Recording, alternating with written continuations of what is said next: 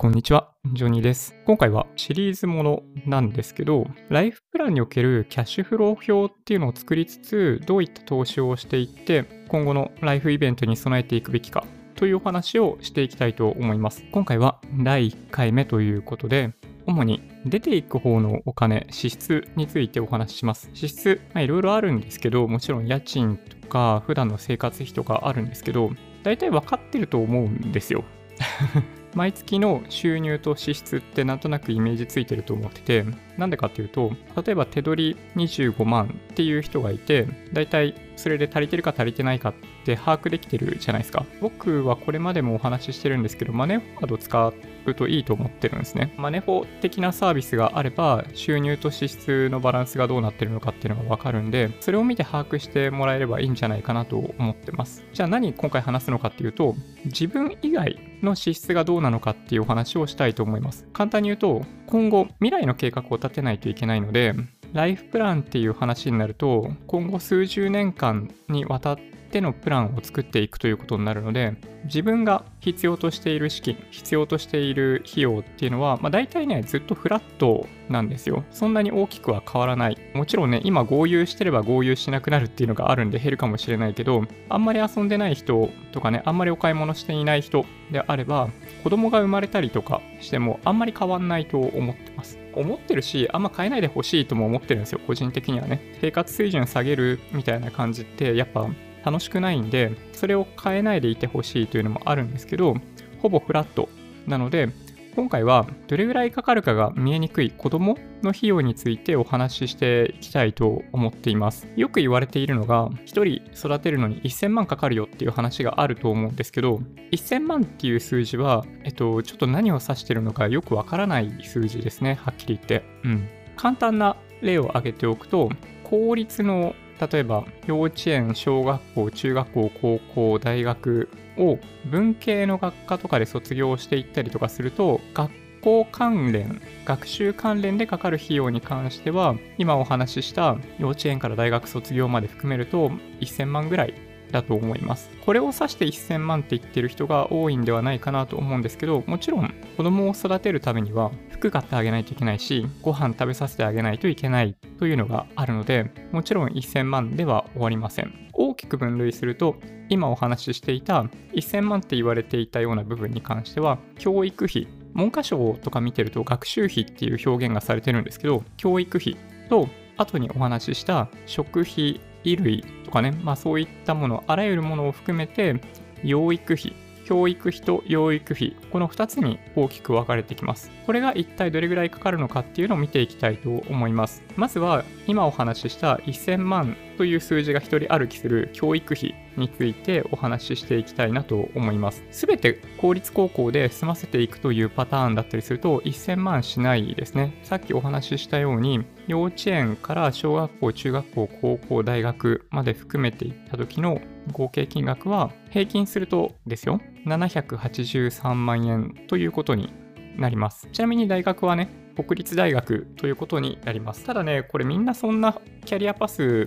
というか、うん、なんだろうな。国立大学入るの大変じゃないですか、多分。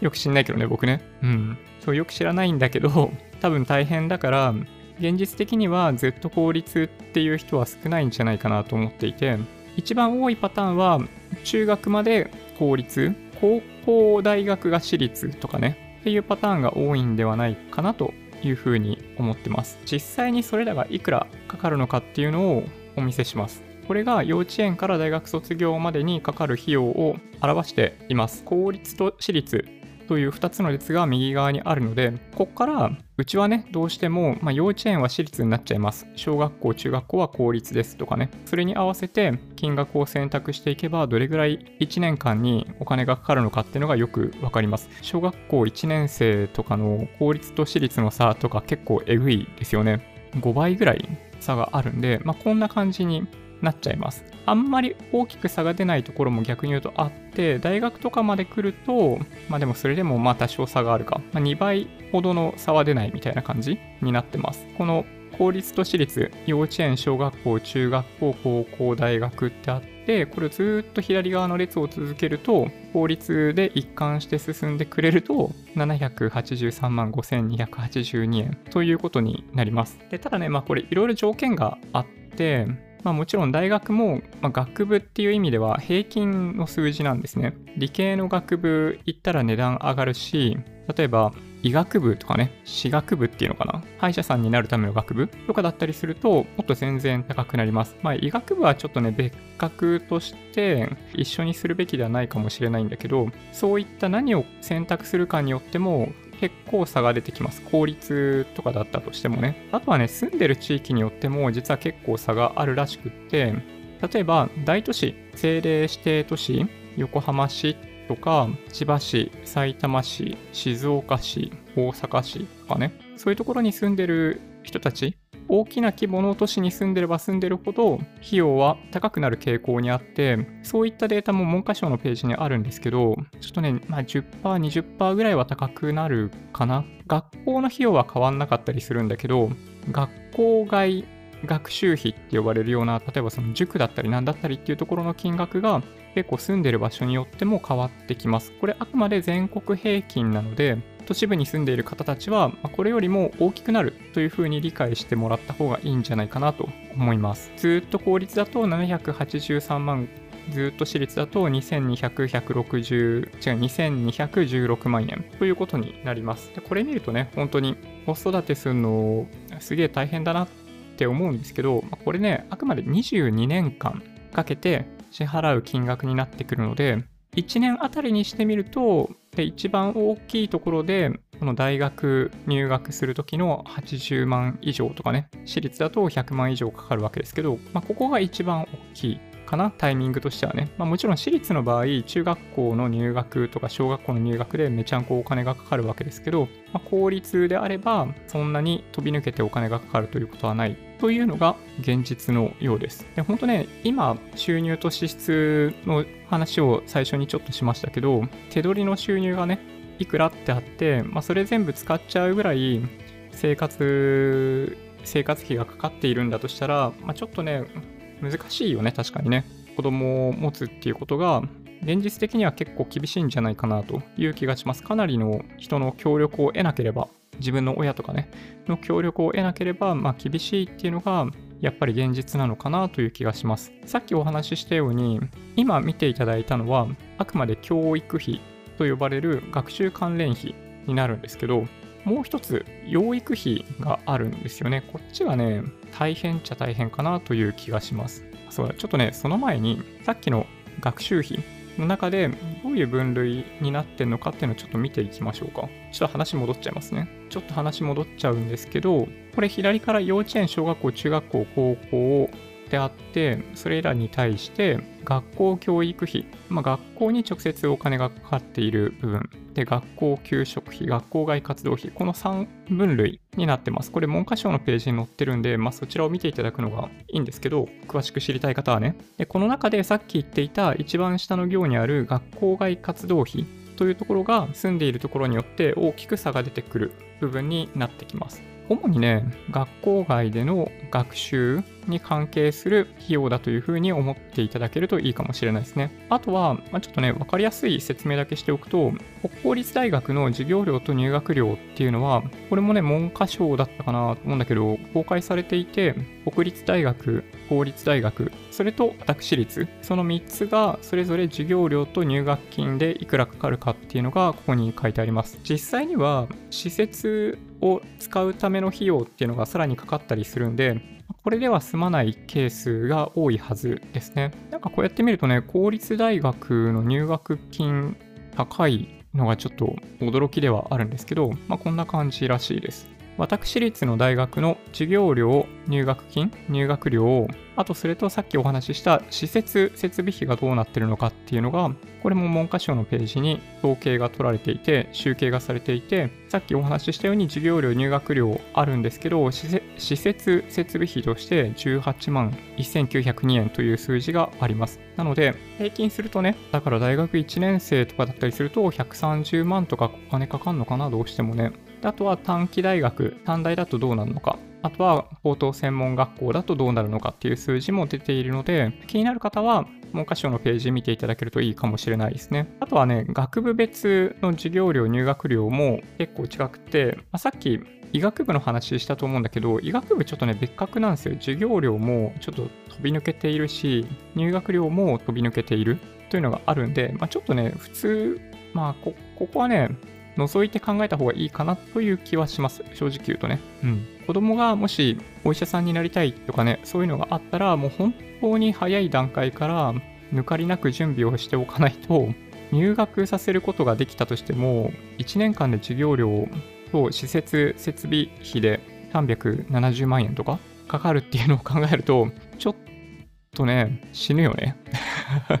家計が崩壊する可能性があるんで、もうできるだけ早くから準備しないといけないですね。もしそういう希望がありそうなら。文系理系でね、結構値段違くって、文系だと合計で116万、理系だと154万みたいな感じですね。はい。まあ、この辺もね、参考になるんじゃないかなと思います。あとは、大学院の話とかもあるんだけど、特にね、理系の学部目指す人とかは、大学院、あの、修士課程まで行くケースっていうのは非常に多いので、まあ、こで考慮した方がいいかもしれないですね。はい。ちょっとね、話が教育費ばっかりになっちゃったんですけど、養育費についてもお話ししていきたいなと思っています。養育費はね、まあ、結構年齢によって違うんだけど、多い時で100万円ぐらいですね。100万円ってすげえお金かかるなと思ったかもしれないんですけど、人一人がね、生活する上で、例えば手取り15万でね、社会人1年生で手取り15万で、収入と支出がトントンぐらいだったりすると、15万かける12万で、ま180万かかってるわけですよ。なので、まあ、一人、人一人ね、育てるのに必要な養育費まあ、100万円弱っていうのは、まあ、決してそんなに高い金額ではないですね。そうやって考えると。うん。なので、やっぱね、その自立するまでの22年間とかね、24年間を通じてずっと100万円で2000万円いきますみたいな感じで捉えてしまうと、いや、今もう2000万円なんてないしとかね、そういう風に考えがちなんですけど、20年間かけてなので、まあ、この点を、ま、繰り返しになるんですけど、考えてみてもらえるといいんじゃないかなと思います。まあ、だからね、月収手取りが、手取りが1ヶ月あたり7万円ぐらい増えれば、1年間で90万円以上増えてるということなんで、15万円ではダメだったかもしれないけど、まあ、子供1人育てるだけだったら、20、手取りが22万円ぐらいあれば、養育費まではカバーできるかもしれないですね。はい。実際に養育費いくらぐらいかかるのかっていうのを集計しているサイトがね、まあ、あんまりないといえばなくって、内閣府が発表している、なんかね、調査がされていたらしいんですよ。中学3年生までなんですけど、それによると、それによるとね、さっきお話ししていた、いわゆる学習費というものを除くと、例えば0歳児だったりすると70万円ぐらい。逆に成長していった時に、中学生で80万円を超えたりとかする感じですね。まあ、都市どこに住んでるかとかによって、まあ、これも結構変わってくるので何とも言えないんですけど全国の平均っていう意味でいくとだいたい70万円から80万円、まあ、100万円弱っていうのが養育費ということになっているみたいですね。はい。高校生以上どうなってるのかってわかんないんだけど、おおよそ同じぐらいかかるんじゃないかなというふうに思います。なんかね、小学校の時みたいにかかってた習い事はなくなってくる一方で、小遣い増えるし、予備校とかね、っていう費用が入ってきたりすることを考えると、まあ、やっぱ100万円弱ぐらいじゃないかなという気がします。はい。そうすると、まあ、22年間だとして、まあ、大体やっぱ2000万ぐらいかかってもおかしくないかなっていうのが僕の思うところですね。養育費に関しては100万円弱って考えていただければ、おおよそ当たってんじゃないかなと思うんですけど、どうでしょうね。見ていってみましょうか。こ内閣府が発表しているものっていうのは、実はこの一番上にね、サンプル数とかもあるんですけど、これ、円マークついちゃってるな。まあ、500とか何百っていうサンプル数があって、衣類、食費、生活用品、結構ね、細かい分類がされてるんですよ。それぞれに対して、何万円、何万円っていうのが入っています。医療費、携帯代とかね、お小遣い。お小遣い159円ってなんだろうね、0歳ね。ちょっとこれ謎だけど、あもしかしたらお小遣い、なんだろうな。うんね、お年玉みたいなやつかもしんないけどね、これね、お祝い行事関連費、レジャー旅行費、合計70万円弱みたいなのが0歳ですね。で、ここにさっきお話ししていた教育費が含まれないので、これプラス教育費ということになります。1歳だと63万円、2歳だと71万円、3歳、3歳だと80、80万円、4歳だと93万円とかね、6歳が94万5千円で一番高いかな、この表の中だと。うん。みたいな感じですね。で、中学3年生までしかないので、まこの先どうなってるかわかんないんだけど、高校生以上はおそらく、ま100万円弱が続くんじゃないかなという気がします。この小学6年生、6歳が一番お金かかってんだこれ、なんだろうね、ランドセルとかそういうやつ、小学校に入る準備でお金かかってんのかなね、きっとね、だからまあ、80万ないし90万円ぐらいかかるんじゃないかなというふうに思ってます。高校生以上もね。なので、これが養育費。今お話ししてきたように、教育費と養育費の両方がかかるっていうのが、いわゆる子供関連費用ということになります。子供を1人育てるのに、なので、ざっくり言うと、まやっぱ3000万ぐらいかかるかなというふうに思いますね。はい。3000万って考えればね、やっぱ結構高いよね。うん。老後2000万円問題とか言われたりするけど、そう、子供1人で3000万かかるから、いや、本当にね、子供を育てるってすごい大変なことなんだなっていうのがよくわかります。最近だとね、そう、3人以上子供いる家庭って少なくなってきたけど、すごいよね。そう考えるとね。うん。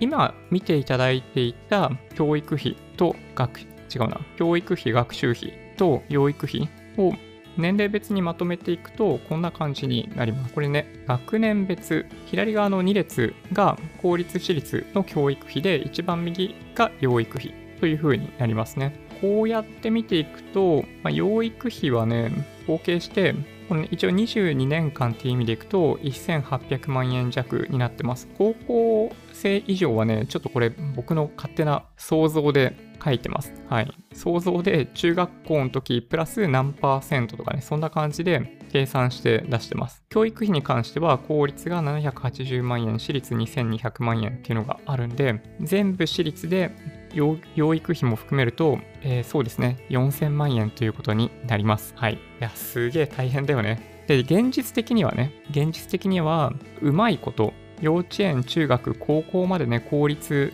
通ってくれて、大学は、大学だけが私立だったっていう場合、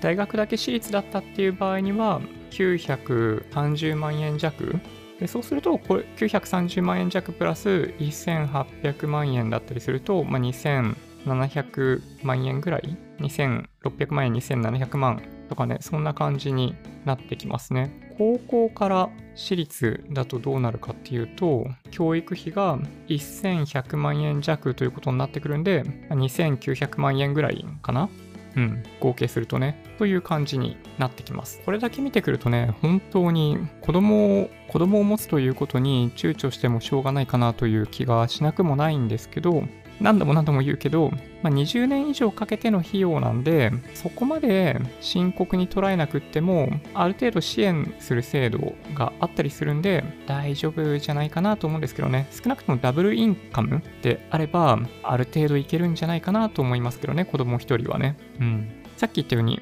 例えば1年間で150万円子供のために支出する教育費のための準備をするっていうことを考えると20年間で3000万円単なる積み立てっていうことになってくると1年間で150万円だから123万円ぐらい必要ってことかなそうするとね。それぐらいの資金がないと単なる積み立てだと準備ができないってことですね。はい、結構厳しいかな。まあ夫婦2人とかだったりすると、まあ、手取り30万とか必要かもしれないし、そうすると、手取り40万ぐらいないと難しいのかな、子供一人育てんとかね、そんな疑問が湧いてきますよね。今回は第1回目として、主に支出にフォーカスしてお話をしてきたわけですけど、第2回は収入についてお話ししていきたいなと思ってます。じゃあ実際ね、いくらぐらいの収入が必要そうなのか、実際にどれぐらい今後収入が増えて減っていくのか、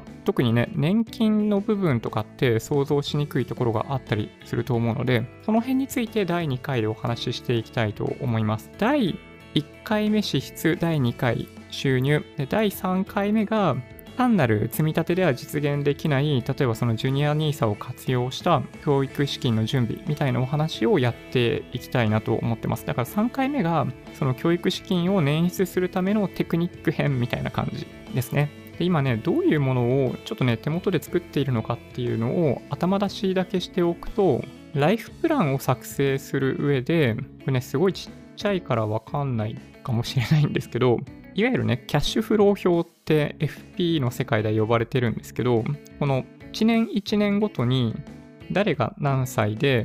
収入がいくらで、世帯の収入合計がいくらで、費用がだいたいいくらでっていう数字をまとめて、今後の人生がね、マイナスになってしまうことなくやっていけるかどうかっていうのをチェックするというものがあります。これ2021年今年から今30歳のモデルケースで作成してるんですけど、まあ、例えばね、極端な話なんだけど、人生100年時代だから100歳までこの計画で生き延びることができるのかどうかというものをこのキャッシュフロー表で作ってってみています。これだからね、面白いと思うんだよね。僕は面白いと思う。今作ってるのはね、30歳共働き夫婦、ちょうど1人目の子供が生まれたところで、2人目が3年後に生まれるみたいなケース。貯蓄が1000万ある状態で、生活費がベースとしていくらかかる。養育費いくらかかる。住居関連費いくらかかる。みたいなのをここにまとめていって、最終的にマイナスにならないよねみたいなものを、まあ、こういったグラフ、流動資産残高って僕はちょっと言ってるんですけど、流動資産残高がこの貯蓄からスタートして、子供の費用がかかるにつれて下落していって、ゼロに近づくんだけど、なんとか切り返して子供が自立して、貯蓄が増えていって、老後資産を増やし、そして、老後生活を楽しんでいく。こんなのをね、はい、作っていってます、実はね。この表完成したら、どなたからでもダウンロードできるような状態にしておこうかなと思っているので、これについてはね、第2回、第3回でも触れていきたいなと思っています。はい。ちょっとまだね、あの数字を精緻化している段階だったりするんで、この3回をね、明日、明後日にまたすぐ公開するっていうわけにはちょっといかないんだけど、うん。多少確認しながらね、数字確認しながら、ある程度精緻なモデルケースのライフプランっていうものを作っていきたいと思ってますので、もしよろしければね、皆さんも自分自身の収入と支出確認していただいたり、今子供の年齢こうだからとかね、そういうのをチェックしてもらいながら動画を見てってくれると嬉しいなと思ってます。今回はね、主に支出編ということで、皆さんの支出についてはマネフォとかを使って確認しましょうと。それはもう本当に簡単。これまでの数字があるんで、それをベースに今後もずっとね、生活水準を変えたくないっていうんであれば、フラットになるというふうに判断して、それが自分の生活費だというふうに認識しましょうと。で、予測がしにくいのが子供の費用ということになってくるんで、子供の費用について今回ご説明しました。養育費と教育費という2つの区分があって、養育費は食費だったり衣類だったり医療費だったりっていうそういうあらゆるもの。教育費は学習に関連する費用ということでご説明しました。養育費は、まあ、大体70万円ぐらいからスタートするんだけど高学年とかになってくるとかあとはそのライフライフイベントがあるタイミングだったりすると、まあ、100万円近くになってきます。教育費に関しては、幼稚園とかの頃はね、あんまりお金かかんなかったりっていうのはもちろんあるし、公立化が、私立化によってすごい違いがあるんだけど、全部公立であれば800万円しませんと。平均でいくならね。私立を全て、全てで私立に通ってしまうと2200万とかになったりするんで、子供とどういうふうにその辺コミュニケーションを取りながら進路について話し合っていくべきなのかっていうのは考えてみてもらえるといいんじゃないかなと思います。今回利用したデータは文科省のページと内閣府のページに全て掲載されているので、もしよろしければそっちで詳細のデータ見ていただけるといいんじゃないかなと思います。リンクとかは動画説明欄にも書いておくし、あとはブログの中にもね、今回僕がお見せした数字っていうのを載せておきたいなと思ってますので、そちらを見ていただけると嬉しいなと思っています。そんな感じで、じゃあ第1回は終わりにしていきたいと思います。長時間にわたってご視聴いただき本当にありがとうございました。それでは第2回でお会いしましょう。バイバイ。